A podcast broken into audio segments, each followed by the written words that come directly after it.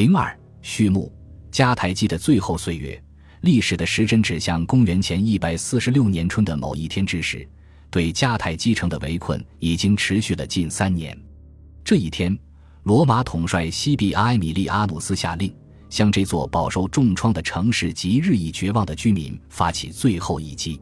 即便当前迦太基的防御力量已经遭到严重削弱，守军也死伤惨重，但是对于这座城市的进攻者而言，它仍是一个令人望而生畏的挑战。这座城市坐落在如今被称为突尼斯的地中海沿岸地区，建立在一座由一连串砂岩山丘构筑的半岛之上。在城市的东北和东南边界，两片狭窄的翼状的土地向外延伸着。后一片土地几乎将海面一分为二，从而围出了一个巨大的西湖，也就是今天的突尼斯湖。一排连绵而险峻的砂岩峭壁护着半岛北部地区，南面那片辽阔的沿海平原则为一系列坚固的城墙、壕沟和壁垒保护着。这座城市靠海的一面有两座壮丽的海港，它们由一道城墙守护着。由于迦太基城内可供利用的生活空间长期不足，导致该地区的防御能力多少受到损伤。过去出于谨慎，城墙和最近的建筑之间需留出一段空隙。如今的情况则完全不同了，一排排房屋拔地而起，一直延伸到海堤那头，填满了空隙。这给了意志坚定的工程者可乘之机，他们可以用投射物来点燃那些房子。或先爬到房顶上，再攀上墙头。然而，城墙本身看上去仍是一道令人畏惧的屏障。铸就它的砂岩块中的一部分体积极为庞大，重量超过十三吨。这些砂岩表面为白色的石膏所覆盖。石膏不仅可以保证石料免遭自然环境的侵蚀，还形成了这样的效果：每当船只驶入港口时，船上人抬头仰望。便能见到城墙的外表如大理石一般闪闪发亮，这使得它举世闻名。两座港口一为商用，一为军用，它们屹立于斯，提醒着人们迦太基曾经拥有的名望——一个海上超级强权。方圆十三公顷的土地上，布满了宏伟的人工建筑，构筑这一切需用人力挖掘约二十三点五万立方米的泥土。贸易港口为长方形。建有宽阔的码头和巨大的仓库，来自整个地中海世界和地中海以外世界的商品在这里装船卸载。军港为圆形，它的室内船坞足以容纳至少一百七十艘船，船只可以通过内设的斜坡从水中拖上岸或下水，是工程史上的杰作。现在船只无所事事地停在那里，因为罗马人在多次进攻宣告失利之后，建起了一道防波堤。堵住了港口的出口，最终实现了对迦太基人的封锁。由于迦太基与北非腹地之间的联系也被罗马人切断，再也没有粮食能被运进城里，这意味着很多市民都要开始忍饥挨饿。现存的食物证据表明，围城期间迦太基居民的生活条件明显恶化。从某个时间点开始，垃圾收集工作停止了。可能是因为城市被围而导致这一项工作无法进行。在这座城市最后几年的艰难岁月里，唯一会被定期清理的垃圾，似乎只有大批被饥荒、疾病夺去生命的人的尸体。眼下，迦太基离灭亡只剩下几个月了。在这可怖的几个月中，人们不再遵循细心照料死者的传统习俗，无论是富人还是穷人，他们的尸体都被草草地丢进一些乱葬坑内。这些乱葬坑与他们生前居住的地方相隔不远。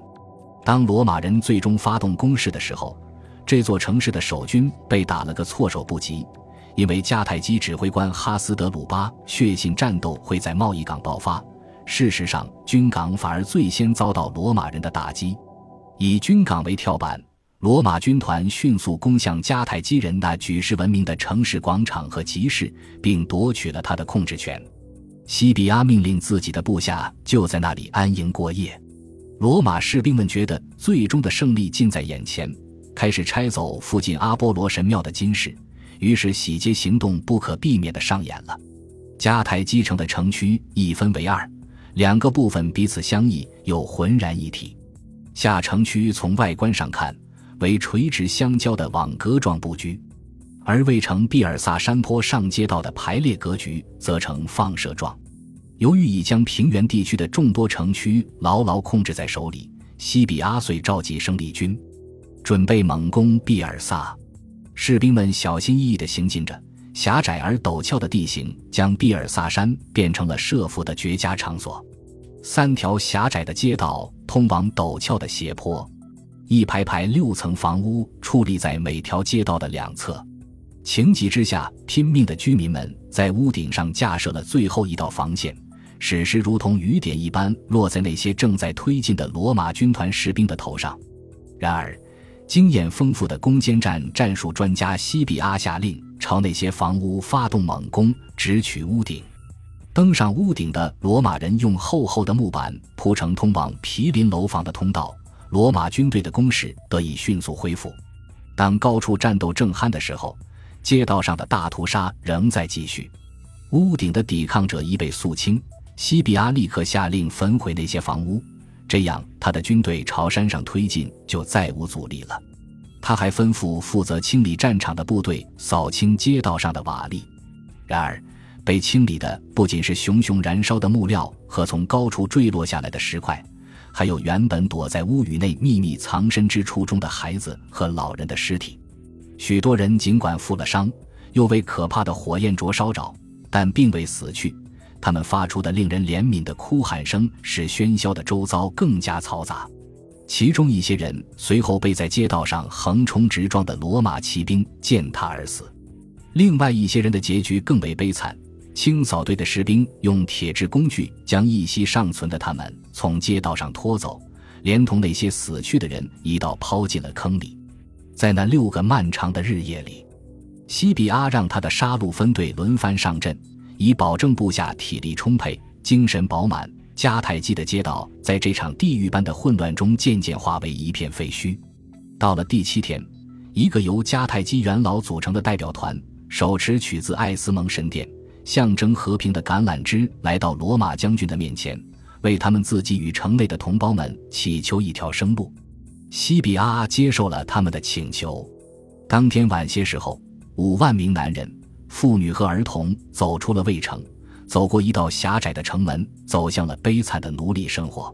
尽管绝大部分幸存的公民已经投降，但哈斯德鲁巴他的家人。以及九百名罗马逃兵不可能指望得到西比亚的慈悲，因此仍在顽抗。这些人将艾斯蒙神殿作为庇护所，由于神殿所处的位置高耸入云，难以接近，这些人得以坚守了一段时间。最后，因睡眠不足、筋疲力尽，且已饥肠辘辘、恐惧不堪，他们被迫爬上神殿的屋顶做最后一搏。就在这个时候。哈斯德鲁巴的勇气崩溃了，他抛弃了自己的战友和家人，偷偷从高处爬下来，向西比阿投降。看到自己的将军正匍匐在死敌罗马人的脚下，摇尾乞怜，这一幕只令其余的守军下定了慷慨赴死的决心。他们一边咒骂着哈斯德鲁巴，一边点燃了神殿，最后在熊熊烈焰中化为灰烬。哈斯德鲁巴的妻子。这个把吓坏了的、正在瑟瑟发抖的孩子们带在身边的妇人，向颜面尽失的可耻丈夫发出了最终的谴责。可怜虫，他高声喊道：“叛徒，没骨头的玩意儿！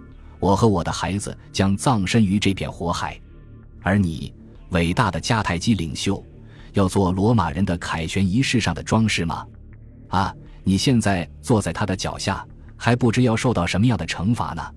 随后，他杀死了自己的孩子，将尸体一一抛入火中，然后他自己也跟着跳进了火海。历经七百年风雨的迦太基至此不复存在。